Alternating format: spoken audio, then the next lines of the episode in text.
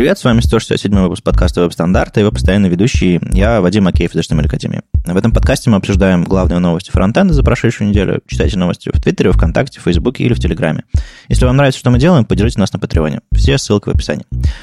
Сегодня у нас в гостях Илья Климов, настоящий JavaScript Ninja, не то что многие. Привет, расскажи немножко о себе. Привет, я действительно 14 лет занимаюсь JavaScript.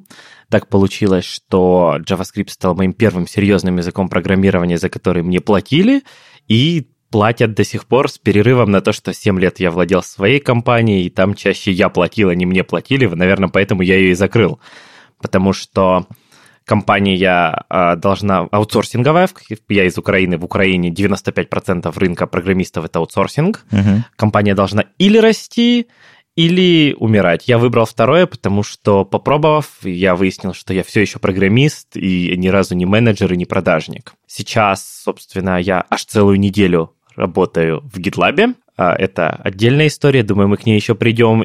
И вот в Новосибирском открываю сезон конференции, я очень много выступаю. В прошлом году их было ровно 30.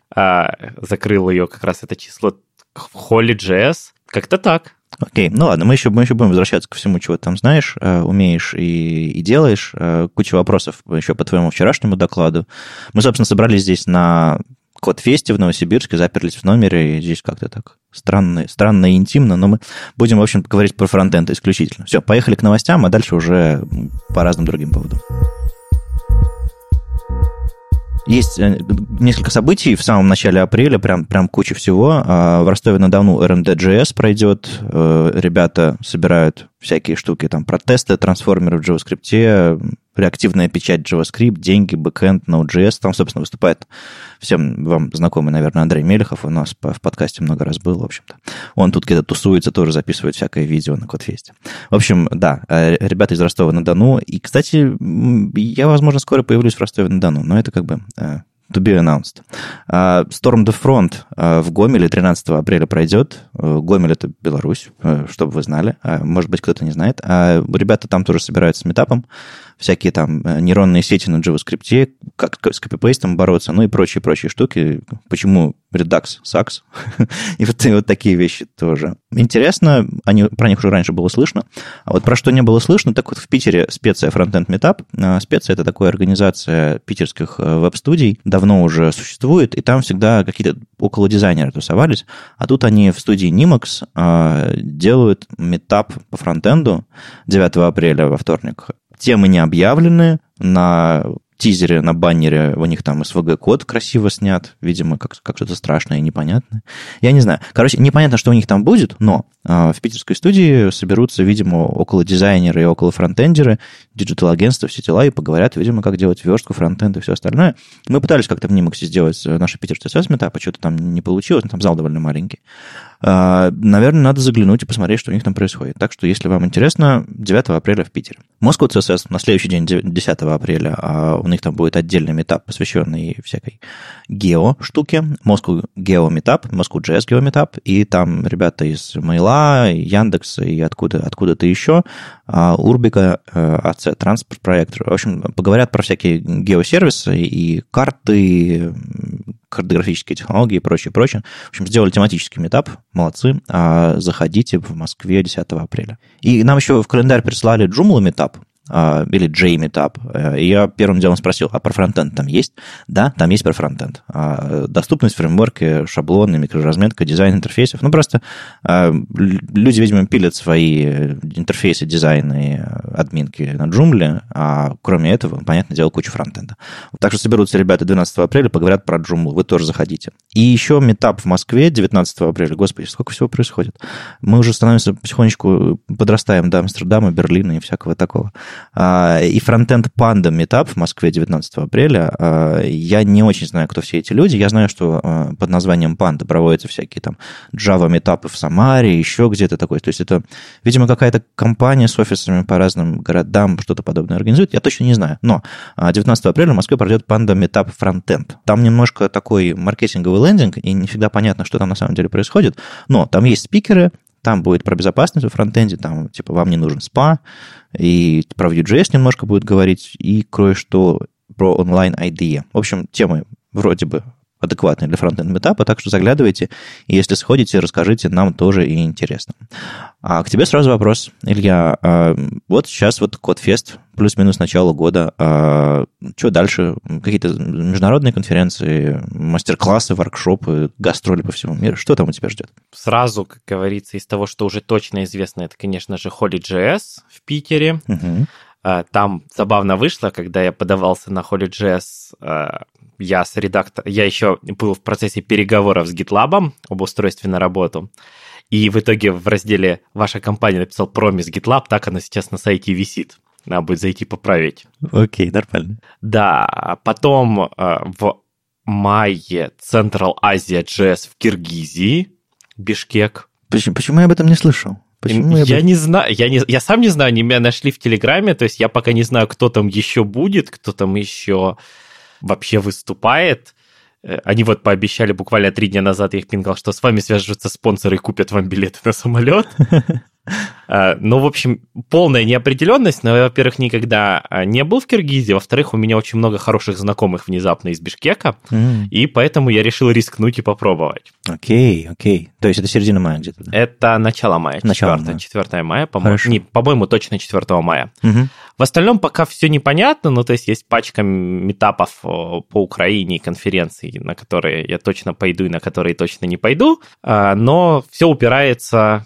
Интернет, конечно, стирает границы, а вот реальность, к сожалению, печальная. То есть, к примеру, есть парочка конференций, на которые меня очень просят податься, но все упирается в американскую визу, которую я вот сейчас приеду и пойду получать. То есть нужно паспорт потерять на какое-то время, да?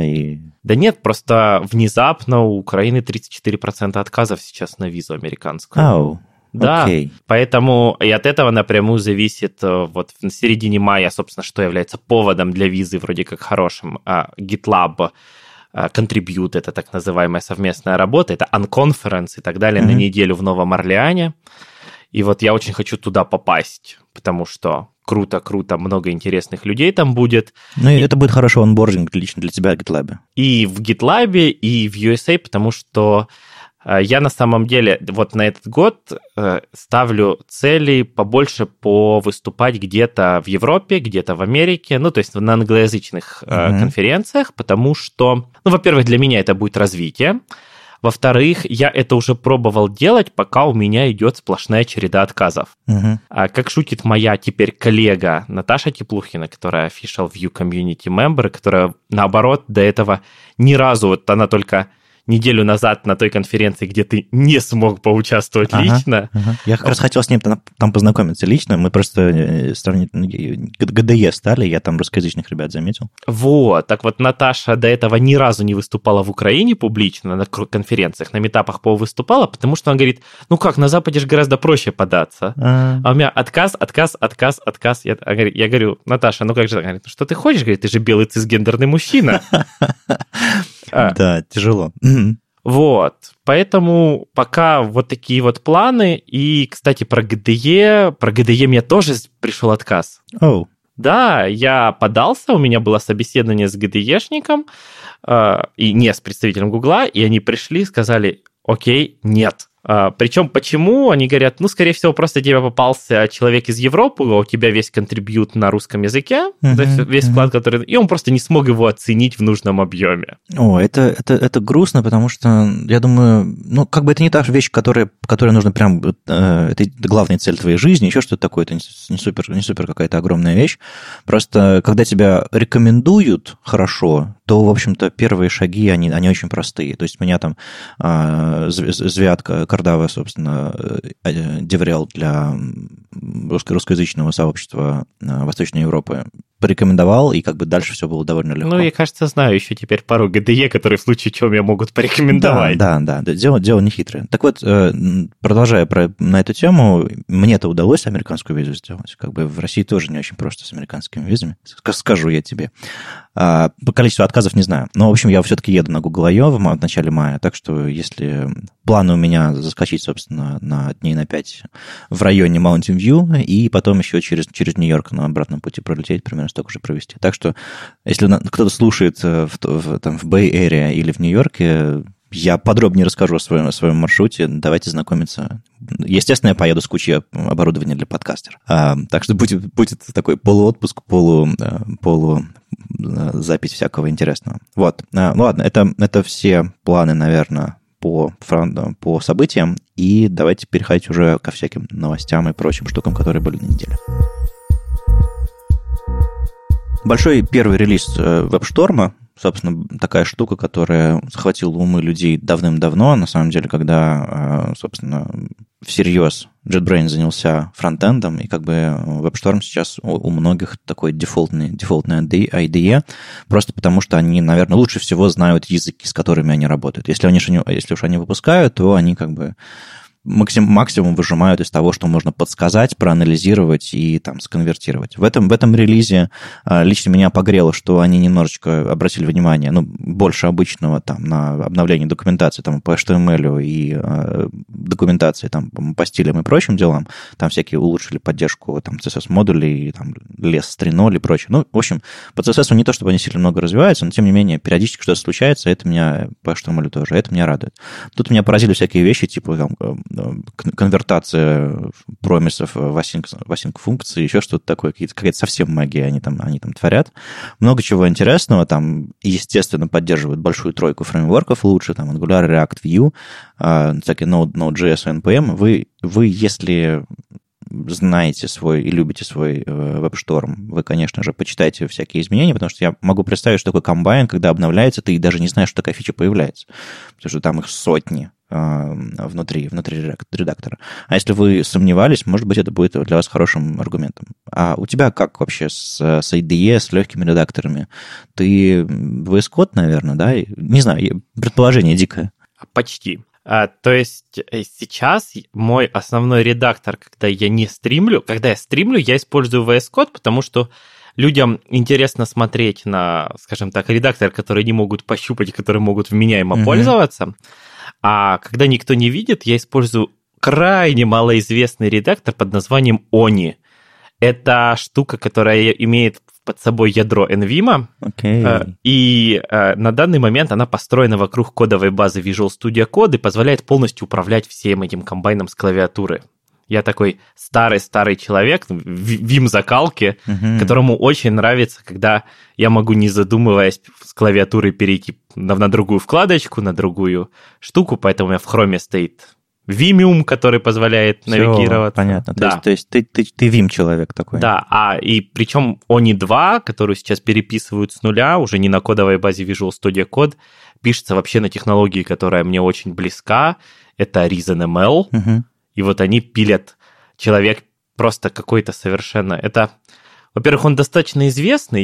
По-моему, он раньше в Microsoft работал, Брайан Уэлпс. Так вот, человек пилит Reverie. Reverie — это электрон для Reason. То есть, и поверх него сразу пилит редактор. То есть выглядит это совершенно безумно, я очень люблю всякие безумные вещи. То есть ты можешь позволить себе потратить время на изучение редактора какого-то кастомного или просто... На самом деле в этом-то и прелесть. Скажем так, мое знакомство начиналось с Vim, и, как старая шутка, что не знал, как из него выйти, поэтому... пришлось остаться. Да, 7-8 лет я писал именно на Vim.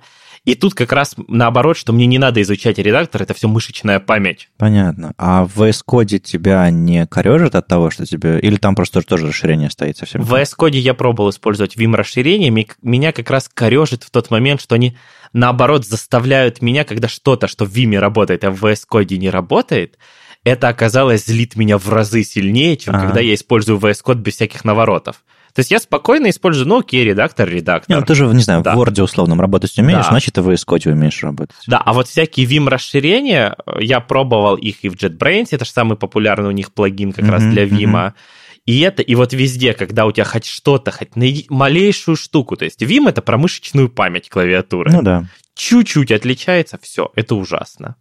А вообще у меня был длинный путь, у меня был Vim, потом у меня был WebStorm, потом я ушел с WebStorm по одной простой причине. Я, как и многие джаваскриптеры, заболел, это было, слава богу, лет 5 назад, очень опасной болезнью под названием Stage 0.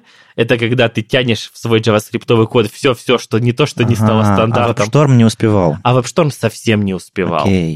Да, и... Знаешь, к лучшему, наверное. Да, вот теперь я могу точно сказать, что к лучшему он делал все, что мог WebStorm. Поэтому я переехал на Atom, ну и с Atom, как и многие, мигрировал на VS Code, потому что VS Code оказался сильно шустрее Atom. Угу. То есть из всех вот этих фронтендеров, джаваскриптеровских заморочек, я разве что Sublime вот никогда в жизни не пробовал, так сложилось. А остальное, вот такой вот длинный путь, и сейчас, получается, постепенно возвращаюсь к истокам, к Vim. Окей, то есть на WebStorm, как думаешь, когда-нибудь тебя затянет, или тебе не нужны IDE, тебе легких редакторов хватает? Я регулярно смотрю в сторону WebStorm, у меня куплена годовая лицензия, чтобы я мог спокойно ставить это и смотреть. Угу. Они там регулярно проводят раз в год распродажу, вот я на ней регулярно продлеваю лицензию. У меня к WebStorm, во-первых, я ими честно восторгаюсь, потому что это Java. Java, будем откровенны, все еще чаще у большинства тормозит, но они сумели построить IDE-шку, у которой приемлемое время отклика. Uh-huh. Потому что когда я, к сожалению, иногда мне приходится пользоваться в силу определенных причин Eclipse, который тоже построен на Java, и каждый раз это просто миллион потраченных нервов, ты ставишь точку и ждешь вечность, пока выскочит автокомплит. Окей, то есть Eclipse, им еще люди пользуются какие-то? У меня, в 2018 году мне приходилось править проект внезапно для Java Micro Edition. Это вот эти вот кнопочные телефоны. Господи. Ну. Просто это проект там для Организации Объединенных Наций, для Африки, а в Африке очень распространены кнопочные телефоны, потому что... Это была единственная IDE, по которой можно было собрать этот проект? Да, такое. Плагин был все еще живой. Понятно. Так вот, поэтому приходилось пользоваться Eclipse. Так вот, WebStorm очень крутой, но вот меня... единственная причина, наверное, почему я сейчас не вернулся на WebStorm, вот я же говорю, это то, что называют keyboard monkey. Мне дико нравится, мышка мне очень неудобна, и неудобно в том числе, потому что мне нравится, что с клавиатурой я могу работать где угодно в дороге, там, не задумываясь ни о тачпаде, ничего. До клавиатуры дотянулся и вперед писать код. Ну да, на самом деле в самолете, где тебя зажали с двух сторон, и у тебя руки вот так вот скрещены, и ты можешь максимум до клавиши дотянуться. Не надо грустно, я победой летел, кто слушатели из России поймут. Это была не победа совсем, в смысле внутреннего ощущения, да? Просто WebStorm, правда, покоряет многие сердца. Я, слава богу, как говорили на Лепре, ура, я женщина, ура, я не JavaScript-программист, в смысле, у меня немножко другие взгляды, поэтому WebStorm меня не затягивает, как IDE, которые... за меня программирует. Мне нравятся, очень нравятся легкие редакторы, и чтобы я мог себе настраивать все, что угодно. Я тоже страшный маньяк клавиатурный, но не настолько, чтобы пользоваться Vim. Окей, мы примерно поняли, на чем ты и как ты работаешь. Можешь сказать примерно в двух словах про то, что у тебя сейчас идет с GitLab? То есть неделя, онбординг, ты еще, наверное, ничего не понимаешь, но уже вчера рассказывал про то, что тебя немножко... расстраивает Vue, ну ладно, будем с ним работать. Vue меня расстраивает уже очень давно. У меня видео с критикой Vue на моем YouTube-канале, это, по-моему, уже третье по количеству просмотров, при том, что остальные видео там уже пару лет, которые в топе. Ага. Поэтому вообще у меня создается ощущение, ни в коем случае не хочу обидеть никого из аудитории, но создается впечатление, что на Vue пишет очень много людей скажем так, с пристрастием к юношескому максимализму, который, когда кто-то просто... Я не буду говорить, что максимально, но стараясь тактично указать, что вот здесь есть проблема, вот здесь проблема, они приходят в видео и начинают рассказывать, что я не прав. У меня просто день реально начинается с того, что я открываю комменты на Ютубе и начинаю удалять те, которые не содержат конструктива. Что касается GitLab, у меня была очень длинная история онбординга, то есть 1,5 месяца у меня было с момента начала собеседований до того, как они, наконец, мы договорились, наконец, о финальном оффере. А GitLab крайне прозрачная компания, то есть у них есть на 2000 страниц хэндбук в онлайне, который описывает все процессы GitLab. То есть публичный. Абсолютно публичный. Все issue GitLab открыты публично, за исключением security issue, которые скрыты. К примеру, я пока ждал, я знакомился, я вообще существо ужасно любопытное, и GitLab мне в этом плане очень нравился, потому что я за это время, к примеру, почитал ретроспективы своей команды, в которой я работаю, то есть в которой они что-то обсудили, посмотрел их на видео, Есть такой канал на Ютубе, который никто не смотрит, кроме тех, наверное, кому что-то любопытно. Называется GitLab Unfiltered. На него абсолютно выкладываются все-все видео со всех встреч GitLab, внутренних и так далее. Любой может зайти посмотреть. Вот, поэтому я не могу сказать, я уже как бы прекрасно понимал, куда я иду. Плюс я выбрал GitLab, потому что двое людей, спикеров, которых я очень уважаю, присоединились до этого к команде GitLab. Это, собственно, Наташа, которую я уже сегодня вспоминал. Угу. Второй — это Денис Мишунов из Норвегии. А, да, знаю. Да, он тоже теперь в GitLab. Круто. Они, собственно, с Наташей в одной команде. Я искренне порадовался, что я с ними не в одной команде, потому что с Денисом у нас, так, давай назовем это, атмосфера легкого дружественного подкола и соперничества. В общем, окей, это гораздо эффективнее быть в соседних командах и не мериться.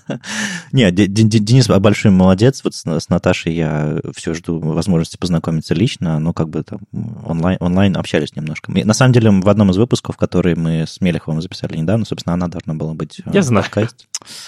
Да, окей. А, собственно, почему GitLab, ну, кроме того, что они там все такие классные, открытые и даже до какого-то экспедиционизма доходят, видимо. Да.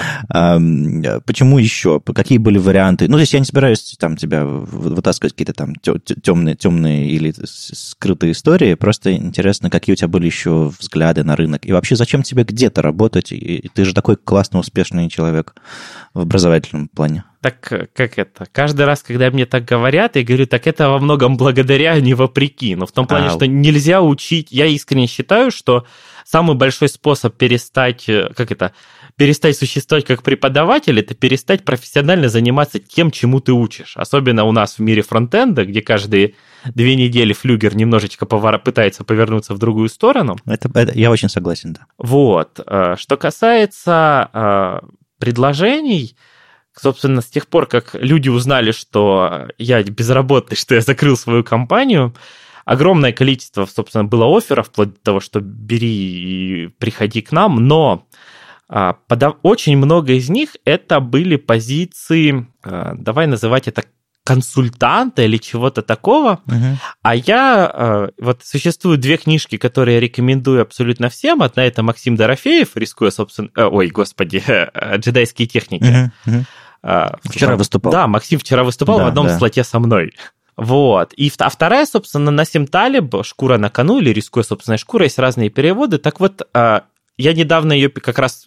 месяца 3 назад ее перечитывал, и вот я смотрю на те позиции, которые мне предлагают консалтинг, и понимаю, что это вот просто идеальная иллюстрация к тому, как не надо делать по этой книге. То есть позиция, на которой мне предлагают делиться знаниями, рассказывать, как надо делать, но при этом я не несу, по сути, ответственности за результат. Uh-huh. И я понял, что это не то, чем я хочу сейчас заниматься. Мне просто это неинтересно, и...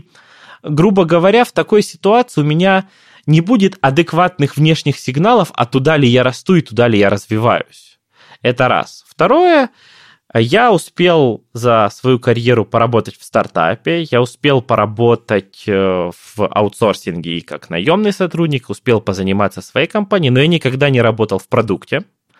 И я никогда не работал, и более того, сверхскептически отношусь к идее удаленной работы. А тут и продукты, и удаленная работа. Да, и вот тут челлендж. В свое время тренер говорил, что прежде чем что-то критиковать, ты вначале попробуй. Вот я решил попробовать, чтобы в случае чего иметь возможность критиковать предметно. А штаб-квартира какая-то, собственно, в Новом Орлеане у GitLab есть? Нет, это где? Каждый раз они новую локацию для сбора людей каждые 9 месяцев выбирают. У них есть какие-то, ну, конечно же, офис в США, с помощью которого они поднимают раунды финансирования, но хед у них, по-моему, в Нидерландах, и то только, скорее всего, это связано с минимизацией налогообложения. То есть Формально. Все разработчики удаленные. Абсолютно круто, все. Круто. А что ты будешь делать, собственно? Все, что скажут, как всегда. Ну, это понятно. Я же линейный разработчик. Окей. На самом деле GitLab сейчас с точки зрения фронтенда представляет собой удручающее зрелище, потому что нет в мире JavaScript более печального зрелища, чем JavaScript, который начинали писать бэкэнд-разработчики. Ну, то есть тебя позвали все спасти? Нет, ни в коем случае не меня позвали, это просто объективная ситуация. Ага. То есть в следующем году глобальные планы GitLab выйти на IPO. По найму у них сейчас 35 фронтендеров. Цель до конца года довести их до 70. Огромный рост. И при этом как бы они переживают сейчас переписывание с jQuery на Vue. Господи, 2019 год, а код, который я правил вот сегодня рано утром, это код на jQuery, который отправляет AJAX-запрос и в результате в ответе получает HTML, который просто вставляется. Классика. Классика, да. Не стареющая классика.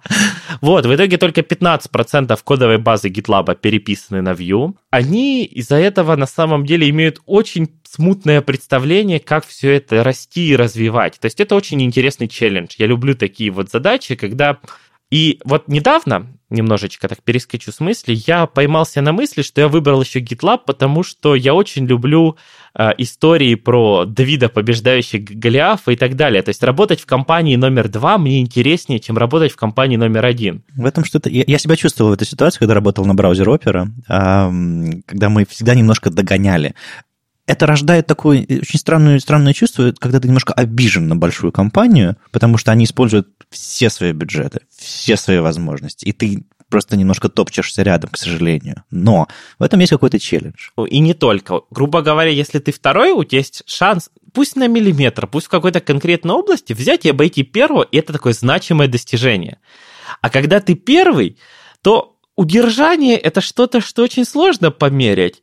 И у тебя, наоборот, шансы только проиграть, когда уступишь кому-то лидерство. Поэтому GitLab это было очень интересно. Но и на самом деле мне еще, во-первых, это круто. Впервые за все 14 лет мне не надо изучать доменную область. Это продукт программистов для программистов. И на самом деле я все эти годы пользовался GitLab, и еще вот до того, как я даже... подумал о том, что куда-то подаваться, вот много раз рассказывал, что CI/CD я до сих пор считаю GitLab лучшим именно для программистов, вот именно как продукт. Поэтому это круто, наверное, иметь возможность поработать с тем, что, ну, со штукой, которую ты считаешь достаточно крутой. Слушай, а можешь ты вот прямо сейчас в 2 словах продать GitLab для тем, кто всю жизнь пользуется GitHub? На самом деле, если вы пользуетесь только GitHub, и вам его хватает, то GitLab вам не нужен. Если же вы пользуетесь чуть-чуть... Если вы пользуетесь всем современным спектром, это ближе к DevOps, о чем идет речь. GitHub часто не может существовать сам по себе. Вам нужна какая-нибудь CI-ка, типа Travis CI. Вам нужно какое-нибудь там хранилище докер-контейнеров, в которых вы будете собирать тот же Google Cloud и так далее. Ну, GitHub потихоньку в эту сторону идет со своими там экшенами и прочими. Ну, все равно это отдельная конкретная отрасль. То вот здесь это аналогия, как вот React. В React это типа... Вот GitHub, он как React. То есть это штука, которая круто делает одну конкретную вещь. Но чтобы собрать из нее полноценный цикл, включая там continuous delivery, включая анализ уязвимости и так далее, нужно собирать много-много разрозненных сервисов, и они не все идеально подходят друг к другу. Точно так же, как на React-стеке. Redux-формы, Redux-саги очень сложно. А вот GitLab, это можно привести аналогию с Angular. То есть это... 10, ну, сейчас это 10 направлений, которые у них есть, которые решают конкретные задачи, которые во многом идеально подогнаны друг к другу. Многие не знают, и это было для меня откровением, наверное, потому что я часто пользовал GitLab, что GitLab это уже далеко не только менеджмент репозиториев и не только CI/CD. К примеру, в GitLab есть очень неплохая веб-IDE. Чтобы вы понимали, их направление развития включает, что в этой веб-IDE в этом году должен появиться даже лайфкодинг. Если параллельно можно будет. Да, то есть совместно начать работу над кодом, вычекаутить его из репозитории и начать работать. Я, кстати, иногда с телефона комичу и там принимаю pull-реквесты и какие-то правки делаю на GitHub, и это процесс так себе. Ну вот веб-IDE у GitLab уже сейчас мощнее всего того. Вопрос, может ли он с телефона это делать? Может, они очень много на эту тему заморачиваются. Круто, надо попробовать. Да. И так далее. То есть системы анализа уязвимости и так далее. То есть, еще раз, это вот продукт, как Angular. Куча, 10 кусков, очень хорошо подогнанных друг к другу. Все в одном. Как только и это все в одном, как и Angular решает задачи 80% разработчиков. Есть те 20%, которым оно не подойдет, и они уйдут это в сторону. Но в целом, потому что тот же GitHub, механизм работы с ишьюсом, там очень слабый на фоне того, что предлагает GitLab. GitLab ставит себе амбициозные цели заменить Jira. Может, лучше не надо? Нет, слава богу, они не пошли. Вот я каждый раз, когда... Jira — это тоже у меня детская травма. Мне кажется, многие прошли через эту детскую травму. Буквально недавно писал штуку, которая синхронизирует Jira там, с внешним ресурсом, и дико нецензурно восхищался в закрытом чате, потому что статус там ответа в хелпдеске приходит true, приходит как логическое true, как false приходит как логическое false, а true приходит строкой. Ну, потому что строка приводится к true, не знаю. Атласин, как же так? Вот, в итоге вот просто вот такое вот, я же говорю, хорошая штука, все в одном, которая много-много интересного делает. Окей, ну тогда они молодцы, что тебя заполучили, потому что как бы мало того, чтобы это все делалось по фичам хорошо, оно еще технически должно быть на приличном уровне, а у тебя взгляды вроде адекватные. На самом деле я вот каждый раз, когда... занимался своими проектами, у меня была одна и та же боль, и я сейчас раз заспойлю, думаю, вот так, ребята в GitLab, большой продукт, взрослая команда, ну вот они точно знают, как эту боль решить. Прихожу, и спустя неделю сбор фронтенд команды и тема агенды для обсуждения. Ребят, у нас все очень плохо с CSS. А у кого хорошо с CSS? Вот я надеялся, что кто-то знает этот секретный ингредиент. Тут еще мелкая ремарка, что меня до сих пор восхищает в GitLab из-за того, что не ремоут-команда, очень много совещаний. Но эти совещания доведены до совершенства в плане чего? Недавно, к примеру, корпоративный созвон длился 8 минут, потому что ни одно... Слушай, за 8 минут обычно только микрофоны настраиваете. Тебя слышно, меня слышно. Вот у них прям в хендбуке прописано, что такого нельзя, что все начинается ровно типа в 00, то есть если назначено в 17:00, мы начинаем в 17:00 разговаривать. Но что самое главное, это вот, наверное, практика, которую я вот, знаете, это распространить везде. Запрещено организовывать совещание, если там за 12 часов до этого к ивенту в календаре не прикреплена либо агенда, либо слайды. В итоге за это время обычно все успевают асинхронно обсудить эти темы, и на совещании просто подводится краткое резюме. И это прям вот... Это восхитительно. Созвонился, проголосовал, завершил звонок. Чаще всего даже не проголосовал, а уже резюмировал. Ага. Слушай, ну когда команда целиком ремоут, она либо учится работать ремоут, либо умирает. Да, это круто. Они сделали хорошую штуку. Прикольно. Я, на самом деле, успешный ремонт, мне кажется, только есть в Яндексе из компаний, которые знают, потому что там очень много распределенных команд по всей России, не только. Так что, ну, из известных мне. А вот сейчас я еще знаю, что в GitLab умеет. Ну, а как еще? А, кстати, марсиане еще, по-моему, в этом смысле молодцы, потому что у них тоже суть работы. У них офисы формальные, так чисто тусовочные, по-моему. Ну, я с ситником его командой знаком только по конференциям, поэтому ничего не могу сказать. Ну да, можно будет как-нибудь с ними тоже поговорить про то, как они живут, потому что у меня есть в списке людей, которых хотел бы позвать в подкаст, несколько марсиан, так что надо будет об этом тоже поговорить. Ладно, спасибо, и что что поделился своим онбордингом. Ждем новых релизов и новых новостей со стороны GitLab. Тут на Хабре была очень классная статья про LitElement и веб-компоненты Валентина Федякова. Это не первая статья, и что на Хабре, что на русском языке, да что и на английском языке, который говорит: ой, у нас есть новая классная штука, LitElement, давайте мы все ее используем. Берется демка какая-нибудь из примеров Полимера или откуда-нибудь еще, там, с гугловской какой-нибудь презентации, и показывает, как она классно работает. А эта статейка довольно-таки широкая и такая, ну, видимо, прочувствованная. И я с помощью нее, в общем-то, понял, что это примерно такое и как оно работает. Ну, то есть я в какой-то момент понял, что полимер вроде бы как не собирается двигаться дальше, как он есть, и дальше что-то с ним должно происходить. С самого начала полимер, я помню, формулировался как, типа, мы сейчас вокруг веб-компонентов построим какую-то примерную идею фреймворка или там какой-то системы, чтобы с ним можно было работать в современных терминах, а потом, и вот это была, по-моему, ключевая мысль, мы потихоньку растворимся, как набор полифилов вокруг веб-компонентов. Видимо, не до полного нуля, видимо, до какого-то минимальной прослойки, и, видимо, этот LitElement является той самой минимальной прослойкой над полимером. Скажи, если я ерунду несу, но вроде бы как-то так. Ну, скорее не над полимером, а над веб-компонентом. Да, я имею в виду над веб-компонентом. Заговариваюсь. Да, на самом деле я так рад, что наконец Гуглу или у кого-то в компании Google хватило смелости пометить, что Polymer 3 не готов и никогда не будет готов для продакшн использования. У них теперь прямо на сайте это написано, конечно, берите лид. Потому что последние 2,5 года любой доклад про Polymer это было как анекдот. Он состоял приблизительно любой доклад по полимеру на 50%. Вот выйдет полимер 3, это будет поправлено, и все будет хорошо. Ну, как Angular. Как Angular 2. Да, да. Вот. LitElement действительно... Ну, Lit и LitElement очень крутая штука, и она действительно очень легковесная в плане того, что она... Знаешь, я очень люблю вот этот юниксовый подход, когда штука делает одну вещь и делает ее хорошо. Ее легко понять, ее легко использовать.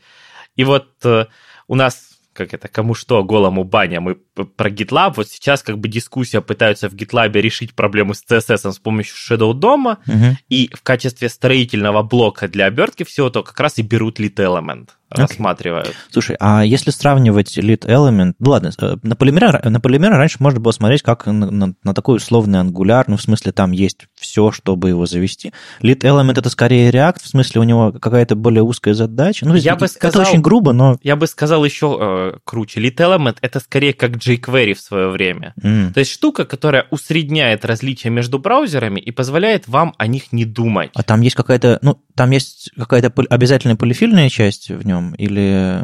Ну, обязательная для браузеров, которые нормально не умеют ну, во все да, необходимые элементы для веб-компонентов. Мне казалось, LitElement это скорее синтаксически, ну, не то чтобы сахар, но какая-то набор более простых вещей. Там... Правильно. Точно так же, как jQuery добавлял поддержку красивых выразительных селекторов. Я бы не сказал, что код на jQuery был страшно красивым, даже с самых первых дней. Это было что-то, был какой-то воруй убивай. Давай так, но будем признатель тогда, когда еще не было нормальной поддержки query селектора того же, код на чистом JS был еще хуже. Согласен. Это было красивее, чем выборки вот там через дом API. Вот здесь такая же ситуация с веб-компонентами. Это далеко не идеально, но это красивее, чем то, что писать на веб-компонентах самостоятельно руками. И это, в отличие от jQuery, было узнаваемо. То есть это и сейчас является узнаваемым. То есть я смотрю на типичный, на Vanilla.js код инициализации веб-компонента, я смотрю на то же самое на LitElement, и я понимаю, ну, в чем разница. Они похожи внешне, там те же самые там, штуки, но просто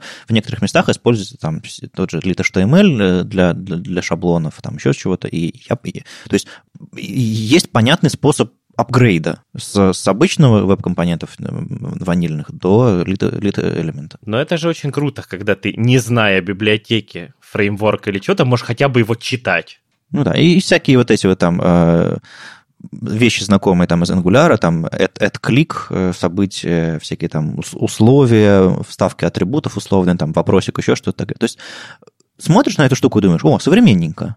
Вот у тебя такое впечатление... Я, честно говоря, совсем предметно LitElement еще не успел посмотреть. Я вот как раз его ковырял, потому что вот в этом контексте обсуждения Shadow DOM. Но, в принципе, да, это... Оно не вызывает отторжения и позволяет писать меньше бойлерплейта. А чем меньше бойлерплейта, тем проще это воспринимать, и мне этого достаточно. Ну, то есть не надо ничего больше выдумывать. Поверх него, скорее всего, наворотят еще не один фреймворк, но LitElement прекрасный вот конструктивный элемент в основе. То есть он логично смотрится поверх веб-компонентов. А будет ли такой момент, когда все, что есть в LitElement, засунут в спеку, и он тоже растворится? Сложный вопрос, ну, то есть тот же LitHTML, я не беру сказать, что не попадет точно в спеку, но тут очень сложный философский вопрос взаимодействия спеки браузера, спеки JavaScript, как будет проходить через TC39 идея, что в JavaScript все-таки нужна стандартная библиотека, которая сейчас идет в обсуждении всего этого. Поэтому, скорее всего, это будет... в масштабах фронтенда очень нескоро. Были какие-то дискуссии, как там шаблонные литералы и вот эти вот темплейты, как их улучшать, и она была очень похожа на то, что делает LitHTML, но вроде бы никаких реализаций, никаких там интентов пока не прозвучало. То есть, по-моему, Apple'овская идея еще чья-то была, они обсуждали где-то год уже назад, наверное. Типа, как развивать шаблонизацию. Вообще, как бы учитывая столько, сколько предложений находятся в TC39 на стадии начального рассмотрения, я прям не берусь предсказывать, куда повернет эта адская машина развития JavaScript, потому что если принять хотя бы половину из них, язык будет совсем не узнать, и меня это скорее пугает. Ну, я согласен, просто хочется, чтобы количество прослоек каких-то таких совсем фундаментальных было меньше. LitHTML и LitElement, они лежат довольно низко, и мне кажется, какие-то вещи из них можно было бы в веб-компоненты в V2 каким-то образом интегрировать и в браузер, и на уровне скрипта, и на уровне браузерных API тоже. Я полностью с этим согласен, но у нас, как говорится, и в V0 еще в продакшене известно у кого. Да, это смешная история про... Давайте мы все выпилим. Oh, wait. Ютубу удачи. Я думаю, его в итоге в очередной итерации перепишут на LitElement, скорее всего, а не на Polymer там, старой версии. Просто сейчас им это будет сделать проще, чем раньше. То есть они все равно сделали важный шаг, в смысле они переписали на что-то современненькое. Походу еще и редизайн сделали. Ну ладно, с этим понятно. Меня еще тревожит такой вопрос, и на самом деле потихонечку появляются всякие евангелисты этого дела, как ты говоришь, исчезающие фреймворки, как я говорю, типа не нужен рантайм на клиенте, там тот же самый Ситник за это тоже очень много всего пишет. Ты тоже вчера приятные вещи говорил про Svelte во время доклада. Какой вообще твой взгляд на это все? Нам нужен рантайм на клиенте? Почему мы вообще сюда пришли? Вот, давай хотя бы с этого начнем. Мое мнение, что мы пришли к этому, потому что так оказалось проще всего. Потому что вот всякие эти исчезающие фреймворки типа Svelte — это на самом деле метапрограммирование, которое существует в бородатые... Оно бородатее всего фронтенда, в смысле со времен Лиспа, на Лиспе так принято. Okay. Но это достаточно и ментально сложно, если вот именно разбираться, что происходит в результате этой кодогенерации. И архитектурно сложно, потому что понимать, каким образом обеспечить генерацию эффективного кода во всех сценариях, чтобы оно не происходило так называемого экспоненциального взрыва, когда ты в своем оригинальном коде дописал всего пару строчек, а размер кода на выходе у тебя получается огромным. Этим, к примеру, это знакомо тем же C++, в которых есть механизм шаблонов, в которых шаблоны генерируются во время компиляции. Ты вроде всего одну строчку поменял, а у тебя размер выполнимого файла вырос в несколько раз, потому что сгенерировалась куча одинаковых шаблонов, только с разными типами. На самом деле, даже в обычном, условном препроцессоре CSS там можно получить там 3 мегабайта селекторов, просто потому что там 2 строчки написал. Да, вот все именно так. Поэтому, собственно, и притащили рантайм, потому что это было проще. Но то, куда это движется, собственно, Svelte на самом деле даже не пионер в этом, успели первым в этом отметиться Google, не только их ругать. Собственно, они же в Angular, в 7, и уже в 8, этот Ivy Renderer, он же использует инкрементальный DOM. Инкрементальный DOM — это, по сути, компиляция шаблонов в набор прямых инструкций, то есть тоже нет рантайма. И это, собственно, очень круто и очень удобно. Как я уже говорил вчера со сцены, что я считаю, что вот эти исчезающие фреймворки будут next big thing во фронтенде, но им нужно еще время, потому что пока тот же Svelte, он достаточно сырой, и сырой не в плане столько кода, который он создает, а в плане экосистемы разработки. То есть что получается? Ты что-то делаешь на Svelte, у тебя в итоге получается в результате кодогенерации код, который не работает, и что ты можешь с этим сделать? Долго на него смотреть. Вот. И это как раз то, что я хотел сказать, что главным инструментом отладки в таком случае является долгий пристальный взгляд. То есть нам нужно время, чтобы наработать вот экосистему вокруг этого решения. Всякие DevTools, плагины для DevTools или просто какие-то инструменты для отладки, и прямо встроены во Svelte, идущие вместе с ним какие-то CLI-штуки, или встроенные в виде плагинов? Да все сразу. В смысле, инструменты отладки и вменяемый механизм source-мапов, потому что при кодогенерации с source-мапами там все очень хитро.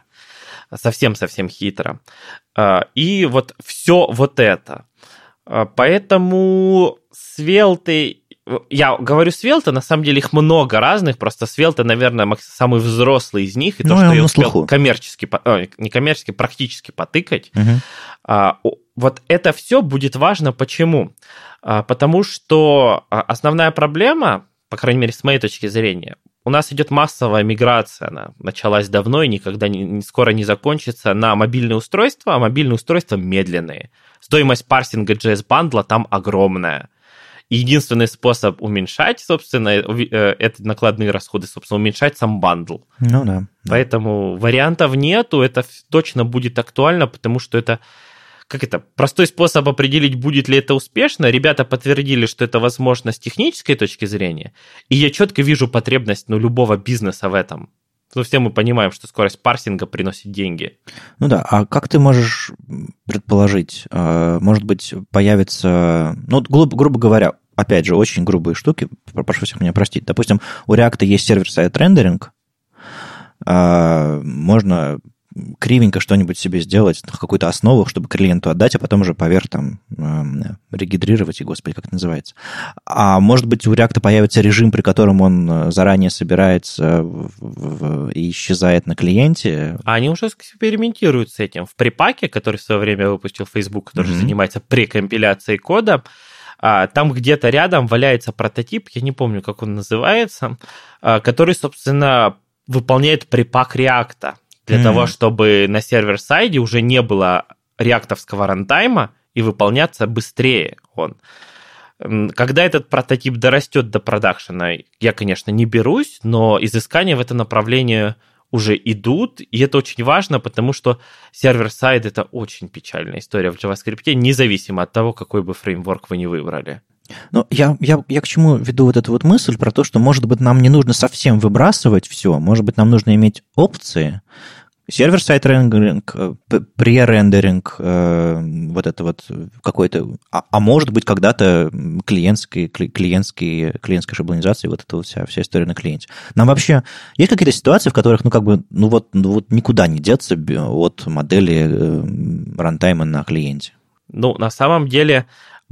Совсем примитивное решение, которое, очевидно, очень полезно, это когда у тебя раздает все эти твои веб-странички какой-нибудь очень слабый сервер, написанный на микроконтроллере или на той же Ардуинке, а с учетом тенденций к автоматизации всего и вся умной, это все еще актуально. И там, господи, там просто логично переложить всю эту кодогенерацию, это на клиента, потому что... Ну, еще подкинуть какой-нибудь P2P. Да, то есть тут очень много вариантов, и тут действительно опции нужны и важны. Тут я ни в коем случае не говорю, что все, теперь мы все будем припатчить, все будем рендерить на сервере. Нет, опции будут существовать, потому что если мы говорим о какой-нибудь админке, к примеру, совсем если примитивно, то кардинальной выгоды бизнесу, 7 лет владения собственной компанией не проходят даром, привыкаешь на все смотреть, в том числе и с точки зрения денег. Я считаю, это очень расширяющий сознание для программиста опыт. Бизнесу типа пользы с того, что админка открывается на 2 секунды быстрее, нет. Пожалуй, да. А усилий, к примеру, сейчас для того, чтобы добиться сервер-сайд рендеринга на том же React, надо прилагать не в разы больше, хотя, скажем так, если нет практического опыта, то и в разы, но ощутимо больше. Ну, то есть, хорошо, мы все идем к опциям. И тут буквально вчера вышла, кстати, статья на Хабре тоже, почему Svelte.js, возможно, лучший фреймворк для новых веб-разработчиков. Смелое такое название. Но тут идет фокус на том, что новые разработчики. Так что тут Павел Малышев предложил идею. Если вам интересно покопаться, то... Я гляжу, кстати, на шаблоны, и что-то мне Vue немножко напоминает своей вот этой вот простотой использования каких-то частей платформы. Да-да-да, там мне тоже очень нравится, что третий Svelte вообще очень похож на Vue. Я-то Vue не люблю, но очень уважаю Vue за, к примеру, то, что они не стремятся изобретать велосипед.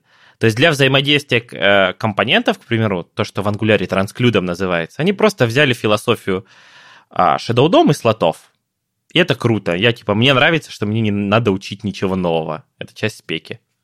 В общем, да, если вам будет интересно углубиться в Svelte, собственно, тут Павел предлагает, собственно, свою статью, какой-то там канал в Телеграме, стартовый шаблон, еще что-то такое. Короче, видимо, какой-то активист этого дела, так что если объединяйтесь, общайтесь и пробуйте. По-моему, правда, перспективное, интересное направление. Ну, раз мы заговорили про новичков, которым, не знаю, Vue, видимо, проще, потому что выглядит знакомо и как бы похоже на то, что они уже раньше писали в каком-то смысле, или ближе к платформе, я не знаю.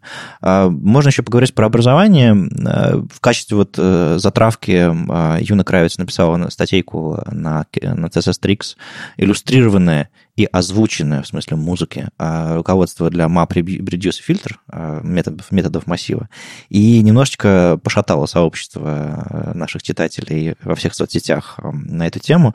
Большинство из них просто молча лайкнули, репостнули и как бы обрадовались тому, что, о, прикольное руководство, всегда хотел разобраться в этих новых методах, а для кого-то уже далеко не новых. А Юна в конце еще песенку поет под укулеле, и там на фоне разные фрагменты кода. Весело, просто здорово, там картинки нарисованные там маркером. А часть людей начало откровенно бомбить. Типа, зачем вы выпускаете руководства, которые такие простые, какие-то абсолютно детсадовские? В интернете же куча полезной информации. Почему? В документации нельзя было прочитать. Еще что-то такое, типа. И документации люди называют МДН. Не спеку ECMAScript, например, или не ватвгшную спеку браузерную. И они уже читают адаптированную версию. И когда люди продолжают адаптировать ее дальше и дальше и дальше, начинают почему-то злиться. Я вот честно пришел к человеку одному и сказал, типа, вас не смущает, что в книжных магазинах есть отделы для детей, для подростков литературы? Вас это злит? Вот тут то же самое. Ну, видимо, не знаю, люди, видимо, в новостях веб-стандартов ожидают какие-то совсем хардкорные, суровые вещи, а мы как бы стараемся по-разному делать. Так вот, про образование, про песенки, про JavaScript. Ты поешь песенки про JavaScript? Или нет, у тебя... и даже рэп не читаю. И даже рэп не читаешь. Ну, вот это хорошо. Наташа рассказала, что для нее главным шоком было, когда Эван Ю на авторпате, я не помню, какой конференции, вышел и исполнил рэп в караоке. Окей, это хорошая история. Ну, нет, мне кажется, когда живой человек разрабатывает что-то, всегда ты немножко спокойнее про судьбу фреймворка, библиотеки, еще чего-то. Он не какой-то там безумец, он живой, нормальный человек, с ним можно говорить, он готов работать с сообществом и так далее. Хотя ты говорил про то, что он закрыл свой репозиторий для коммитов, но это другая история. А вообще про песенки, вот я напрочь не помню. Есть какой-то очень известный спикер в англоязычном комьюнити, который вот рисует комиксы. Он объясняет... Вот прям даже не помню, он или она. Может быть, мне кажется, что она... Лин Кларк? Да, это, вот. Это она, вот. Да, она в Mozilla работает, она очень классные комиксы рисует. Вот она же объясняла редакс. Она так это заходит на ура. И так считается... она про Fiber, по-моему, комиксы рисовала. И про Fiber. И, по-моему, вот сейчас Mozilla выкладывала буквально на днях... Про WebAssembly. Васи. Про Васи, вот да, я только хотел сказать. И оно вот проиллюстрировано комиксами. Вот моя интуиция прям подсказывает, что, скорее всего, это Лин Кларк приложила руку к этому. Да-да-да, это она все делает. И я лично не понимаю, все в англоязычном сообществе, и более того, в русскоязычном, хоть кто-нибудь сказал, что она вот делает что-то плохое. Нет, всем нравится. Ну, там супер хардкор, а типа методы map, reduce и так далее, все же знают. Все рождаются со знанием, не знаю, языка своего родного, волосами на голове и сразу высшим образованием. Несомненно, поэтому у нас в базовом курсе прям вот просто, чтобы затянуть время, есть отдельная лекция, зачем вам нужен map, reduce и filter, если есть for. Ага, ну да. Так вот, собственно, у вас... Ты JavaScript Ninja, кроме того, что все себя рокстарами называют от веб-разработки, у тебя это, видимо, официальное название, у тебя есть домен javascript.ninja. Я год за ним охотился, это тоже такая забавная история. Домен был зарегистрирован, не использовался, если кто не силен в опыте... Господи, как это называется? Киберсквотинга. Домены помечаются для удаления, но становятся свободными в произвольный момент времени. То есть там срок 3 месяца, по-моему. Нет, вот они помечаются, что домен market for deletion уже после всего-всего срока, но освободится он в любой произвольный момент времени. То есть там специально это делается случайно? Я не знаю, специально или просто бот ходит по какому-то крону, просто по списку удаляет все это из зоны. Я не силен в этом, но суть в том, что Я очень хотел домен javascript.ninja. Я, как его, заприметил, дождался, что он стал market for delation, повесил специального бота, который каждые 5 минут проверял хуиз, и в случае чего писал мне имейл, писал смс, звонил на телефон. Ты хотел домой? Да, и, естественно, по закону подлости, звонок о том, что домен освободился, раздался в 3 часа ночи, когда я был на конференции в Минске. Да, и второе, ты такой заходишь к регистратору, говорят, регистрация домена Ninja, $25, нажимаешь кнопку «Продолжить», и в следующем окне, ой, вы знаете, этот домен не $25, этот домен $250, потому что это премиум. Окей. И я такой, и ты такой понимаешь, что у тебя есть типа из серии 30 секунд на принятие решения. С одной стороны Ninja, а с другой стороны сидит жаба и на тебя смотрит. Ну, в итоге котики победили. Окей, хорошо. Чем ты там занимаешься, кроме того, что ты его занял? Хуркей.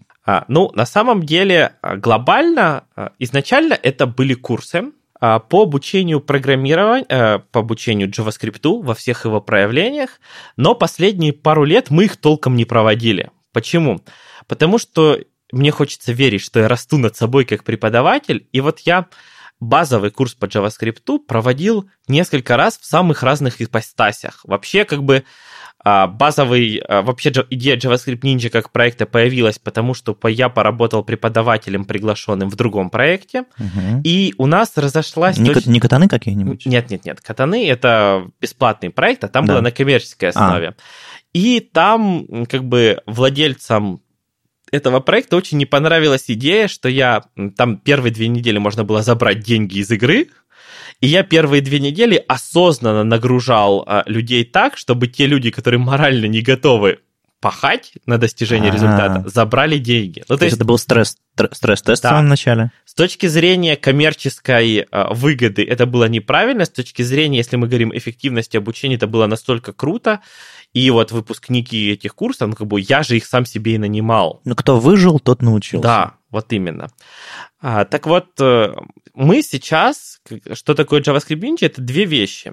Первое, мы поставили сейчас такую амбициозную цель простроить структуру курсов, чего никто не делает, именно вот я не боюсь этих слов на территории СНГ, от трейни, человека, который почти ничего не умеет. К сожалению, нам очень неинтересно рассказывать вот эти основы. Смотрите, это переменные, это цикл for и так далее. Неинтересно в смысле, потому что это сложно или потому что, ну, это... Просто вам, как разработчикам, практикующим, неинтересно. Наверное, потому что разработчикам я преподаю очень много, и когда ты 10 лет рассказываешь это, уже немножко начинается глаз дергаться от рассказывания этого. Более того, мы воспринимаем это... В интернете же огромное количество информации по вот этим азам программирования. Воспринимаем это как некий тест на входе, что человек готов сам потратить свое время на самообучение. То есть совсем холодный старт у вас не получается? Нет. Люди подогретые приходят немножко. Да, подогретые приходят, и вот... Мы хотим научиться строить от трейни до уровня middle plus. Угу. В идеале, конечно, до сеньора, но я буду честен, задача вырастить из мидла сеньора – это та задача, над которой я бьюсь последние 3 года, и как бы работающего решения с достаточным процентом эффективности у меня нет до сих пор. Но мне кажется, из мидла сеньора делают в бою. Ну, хорошо, эффективно ускорить этот процесс. Хорошо. Да. Вот, поэтому мы вот сейчас как раз потихонечку запускаем базовый курс, полностью переделанный, и потому что JavaScript за эти там, даже за 2 года кардинально поменялся. Угу. И если у нас, я регулярно на конференциях об этом рассказываю, что теперь у нас есть JavaScript, который мы используем на практике, есть JavaScript для прохождения собеседований. В конце концов, вот за последние 2 года я не помню, ну, если не брать совсем, как бы, случаев, которые нельзя упоминать при детях, чтобы я использовал прототипное наследование. Mm-hmm. Ну, камон, есть классы, есть что-то. Я знаю его, я понимаю, как это работает, но это не нужно. Но нужно собеседование. Да, собеседование каждый первый спрашивает прототипы. У нас же, как это, святая тройка вопросов на собеседование. Это замыкание, прототипы, и что-нибудь еще, вот прям даже... ну сейчас промисы любят спрашивать. Ну, а какой-нибудь event loop? Event Loop — это, конечно же, детали, которые это, ну, скажем так, на собеседованиях, честно, для фронтендеров Event Loop, ну, не то чтобы сильно упоминается. Ну, я слышал, что это такой, это вроде замыкание, такой трюк, который как бы не все врубаются, но... Нет, ну, я не отрицаю, но да. Я просто говорю, это вообще целая проблема, что JavaScript, он как PHP. Современный PHP, регулярно это говорю, это очень хороший язык с очень тяжелым детством. Все так и было. Вот, JavaScript то же самое. JavaScript сейчас, ну ладно, не буду называть его очень хорошим языком. JavaScript — это мощный сейчас выразительный язык, но у которого было очень тяжелое детство. Как бы первое, что я запрещаю всем, кто попадает ко мне как подопечный этой серии, гуглить ответы на Stack Overflow, потому что 99%, что тот ответ, который вы найдете, будет написан на устаревшем JavaScript, будет вообще плохим и так далее. Ну, или просто фильтровать ответы по дате написания. Да. Типа только в 2018 году, раньше не считается. Хотя, знаешь, приходят динозавры и советуют всякое. Да. Окей, это базовый курс, который раньше был, и который вы сейчас перезапускаете. Это не только... Ну, то есть сейчас мы перезапускаем базовый, но мы на самом деле сделали перерыв в 2 года, вот по сути, между проведениями курсов, чтобы потом вот выстроить вот этот процесс. То есть базовый, потом мы сделаем курсы по фреймворкам, курсы по архитектуре, вот чтобы попробовать сделать вот эту вот цепочку. А при этом мы решили быть очень строгими, потому что все ребята, которыми занимаются, для нас курсы – это не инструмент максимизации прибыли, это штука, которой, ну, нам нравится заниматься, ну и, конечно, какие-то... Скажем так, базовый курс мы вообще собираемся сделать, опять же, снова про деньги, как владелец бизнеса, в минус, просто потому что, во-первых, мы обещали, во-вторых, нам интересно попробовать. Ну и это плюс привлечет людей в... Ну, первая доза бесплатно. Продвинутые курсы, воронка продаж, все эти дела. Так вот, а второе, собственно, внезапно, какое-то время назад мне посоветовали, говорит, слушай, говорит, вот ты там типа делаешь какие-то активности и прочее, заведи себе Patreon.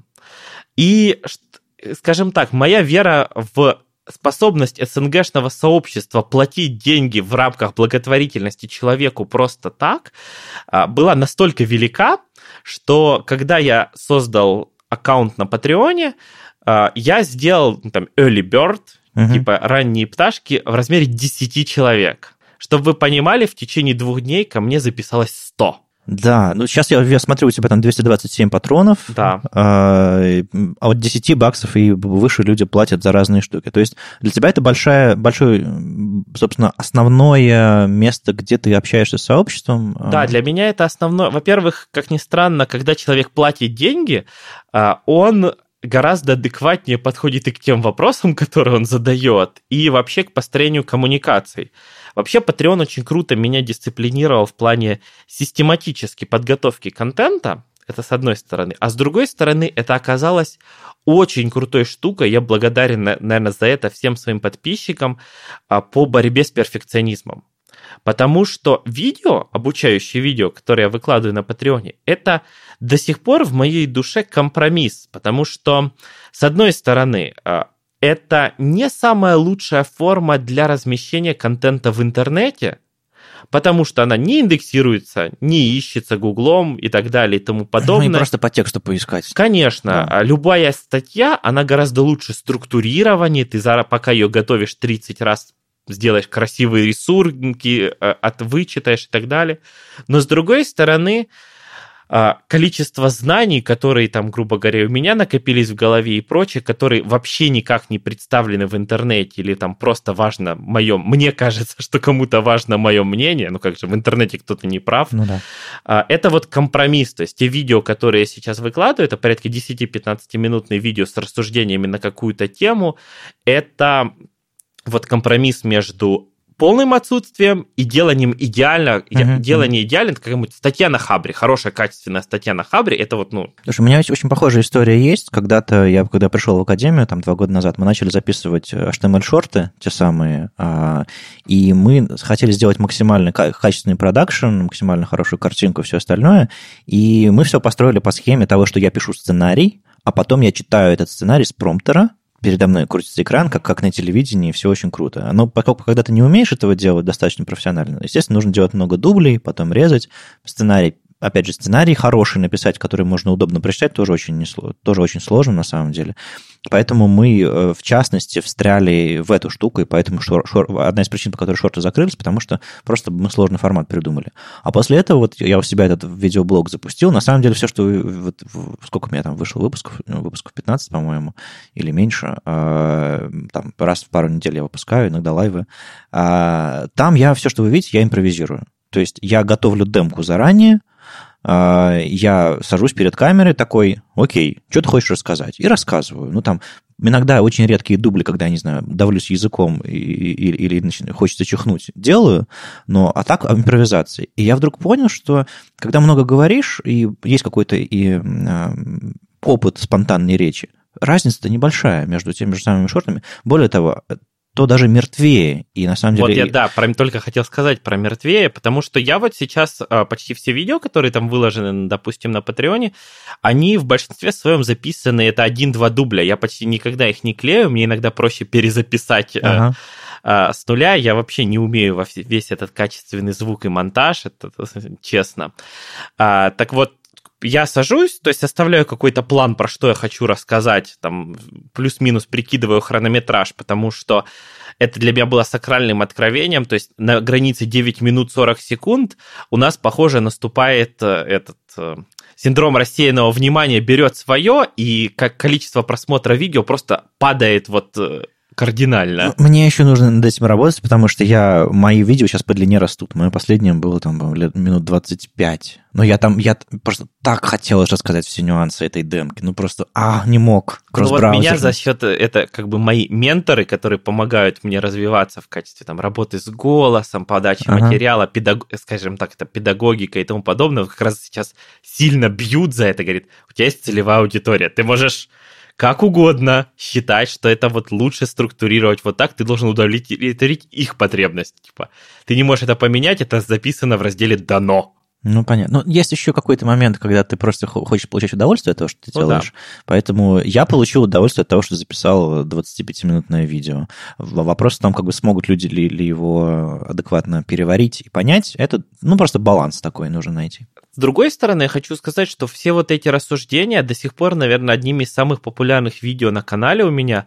Это 5-часовая запись лайва по докеру, где я рассказывал от и до докер, прям вот в Харькове в зале. Она не самая качественная по звуку. Я восторгаюсь тем, кто это терпит, и до сих пор приходят хорошие отзывы.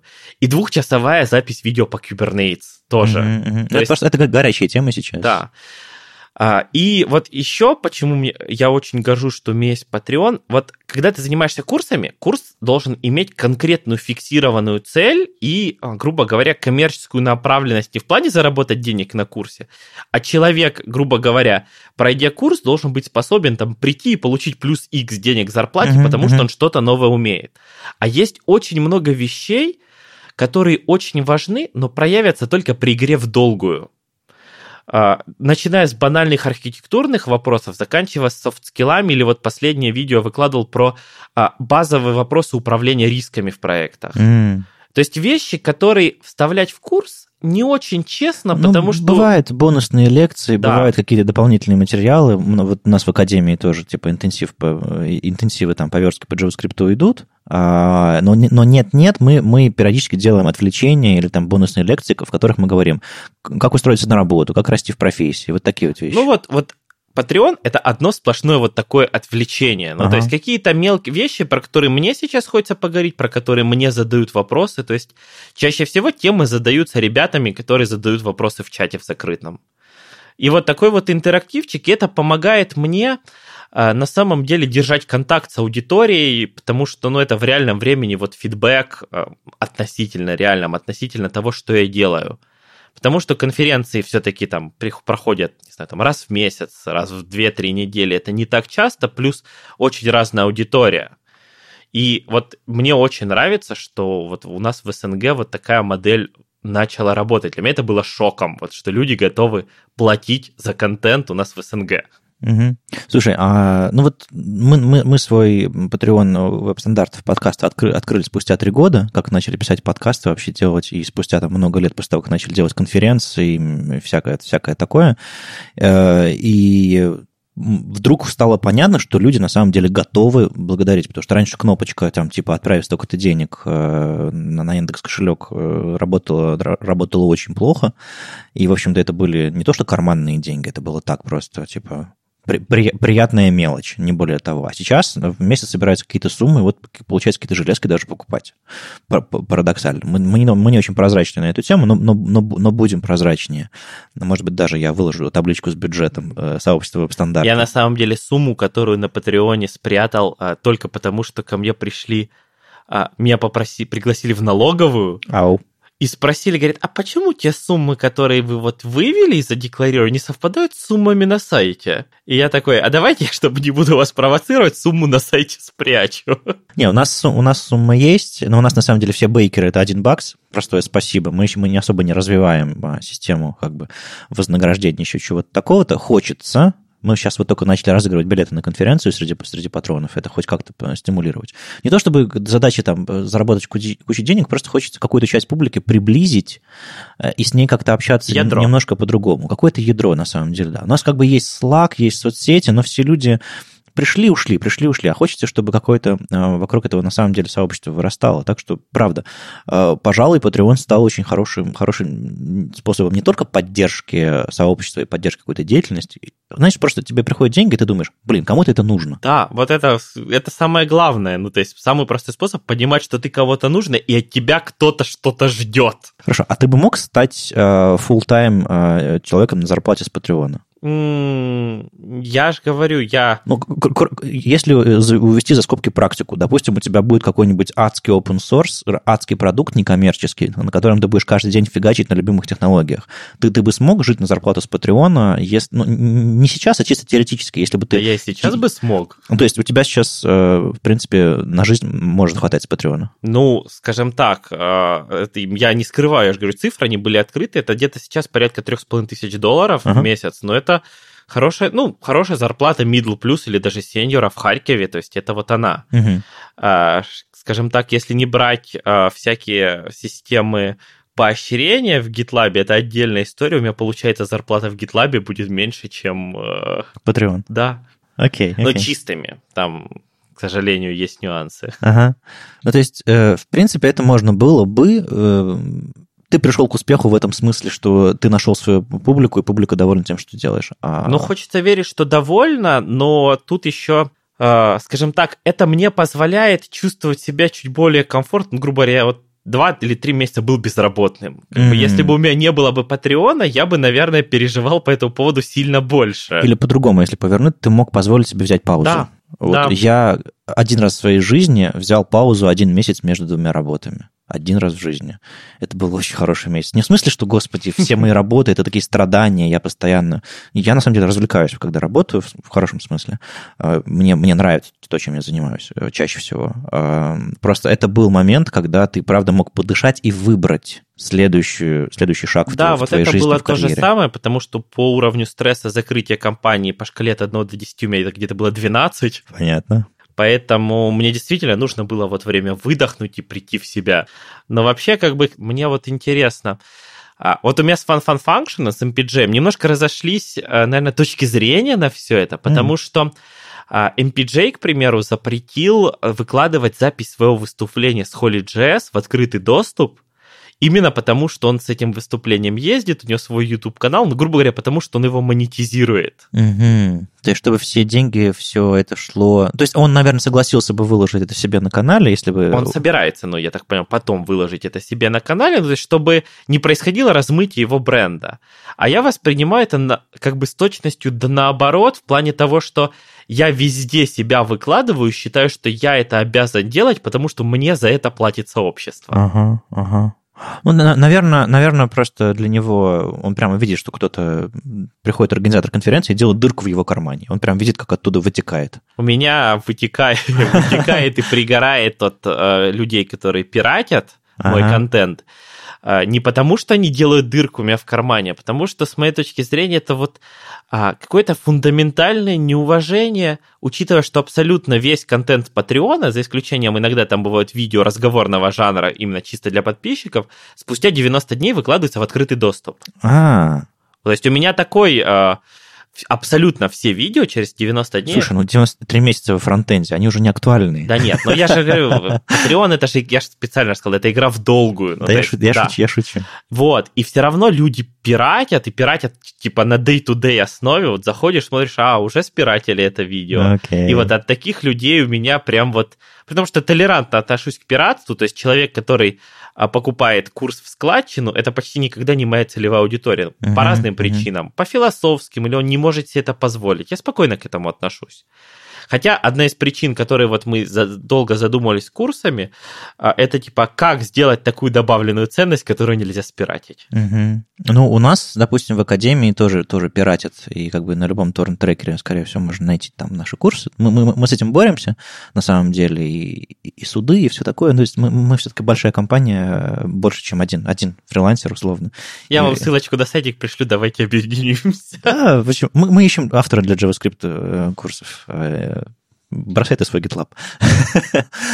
Так вот, мы с этим боремся, с одной стороны, потому что все-таки обидно, мы откровенно теряем деньги. С другой стороны, те деньги, которые мы могли потратить на развитие компании, на улучшение курсов.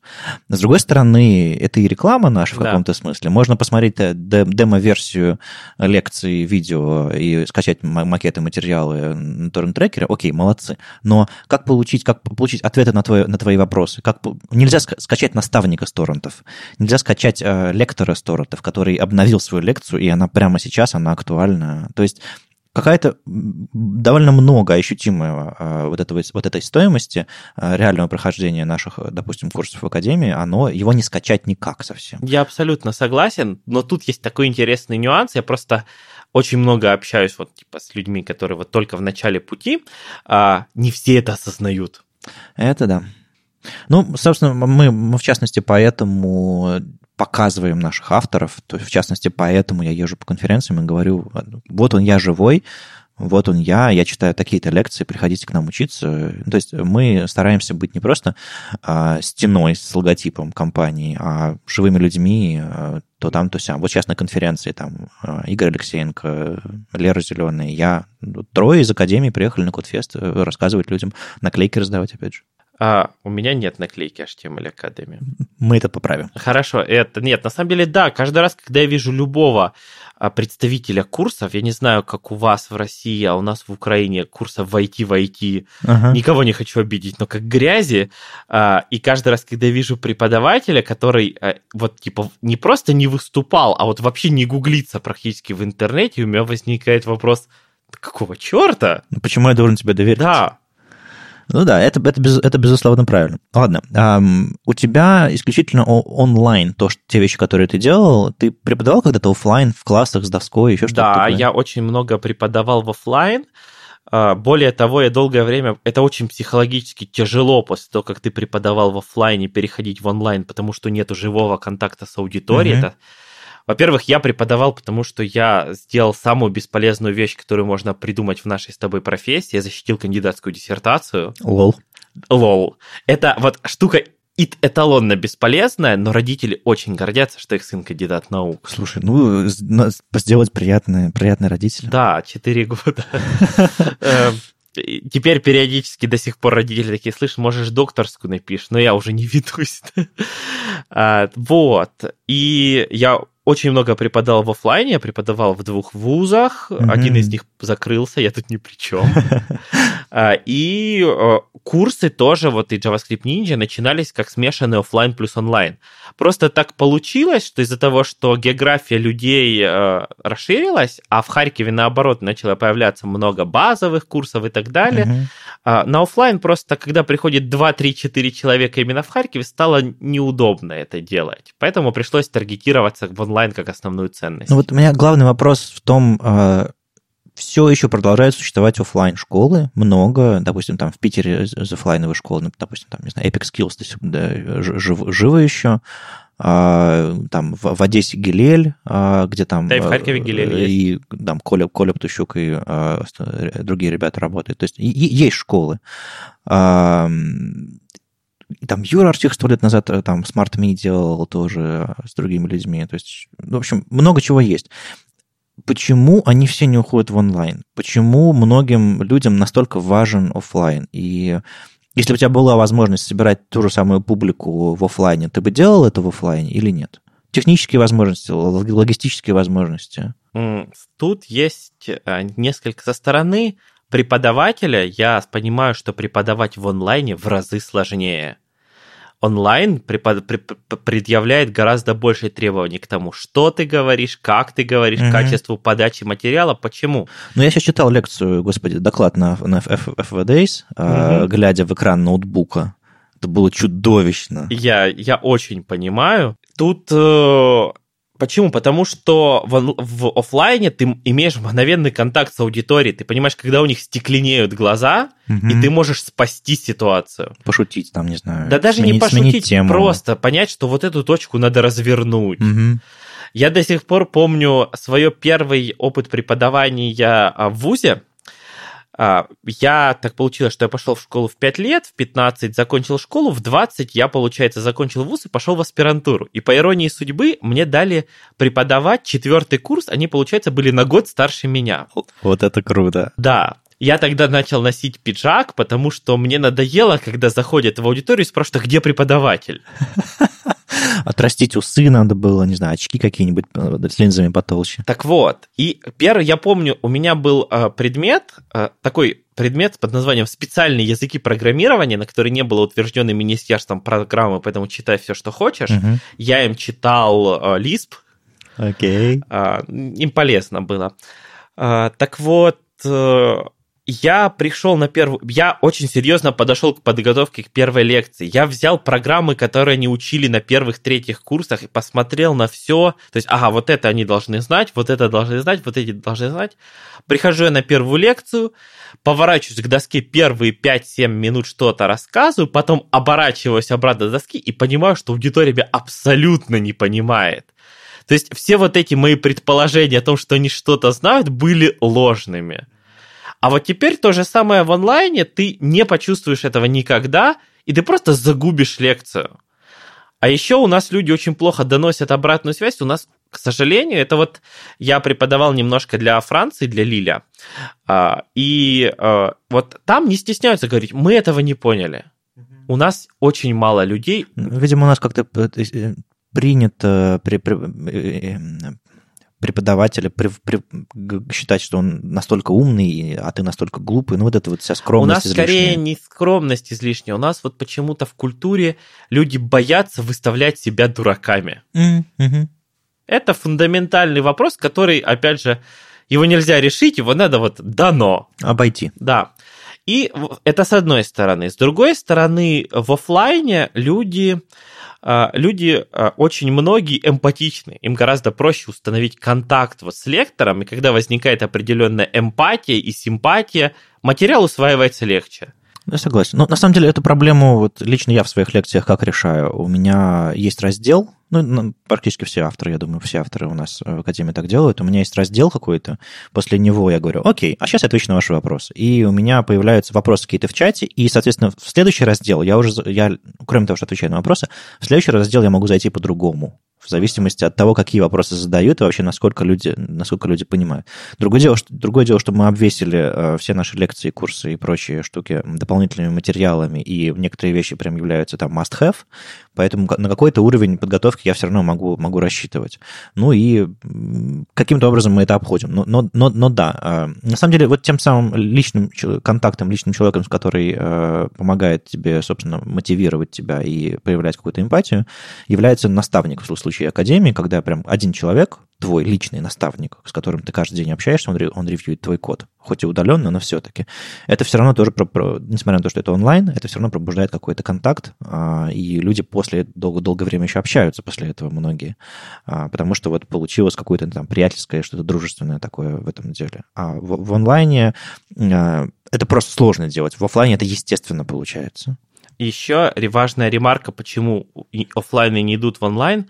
Преподавание – это сложно. И, к примеру, я не буду говорить, я просто знаю за Гилель, потому что он есть в Харькове, и потому что одна из коллег, собственно, которая участвует, моя бывшая подчиненная, собственно, и в проекте JavaScript Ninja, она базовый курс React вела, преподавала в Гилеле. Преподавателями являются действующие фулл-тайм программисты. И это, на самом деле, титаническая нагрузка, если ты работаешь фулл-тайм и еще и преподавать, а если это онлайн, это еще больше именно в контексте подготовки. Ну и количество людей, которые приходят на онлайн-курс, обычно это на порядок два больше. Естественно. Но я говорю даже не об этом, я о том, что преподавание – это реально полноценная такая фулл-тайм, иногда очень фулл-тайм работа. Ты можешь быть как угодно там уставшим, но ты все равно должен выйти и провести эту лекцию.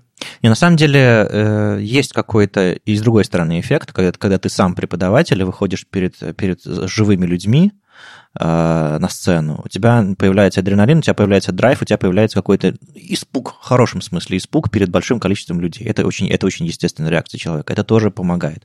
Но, тем не менее, можно придумывать разного интересного. Сейчас, в общем, в офлайне ты ничего не делаешь. Я собираюсь опять вернуться, вот ты упоминал слово «Катаны». Да. Кто не знает, «Катаны» — это такой проект, который...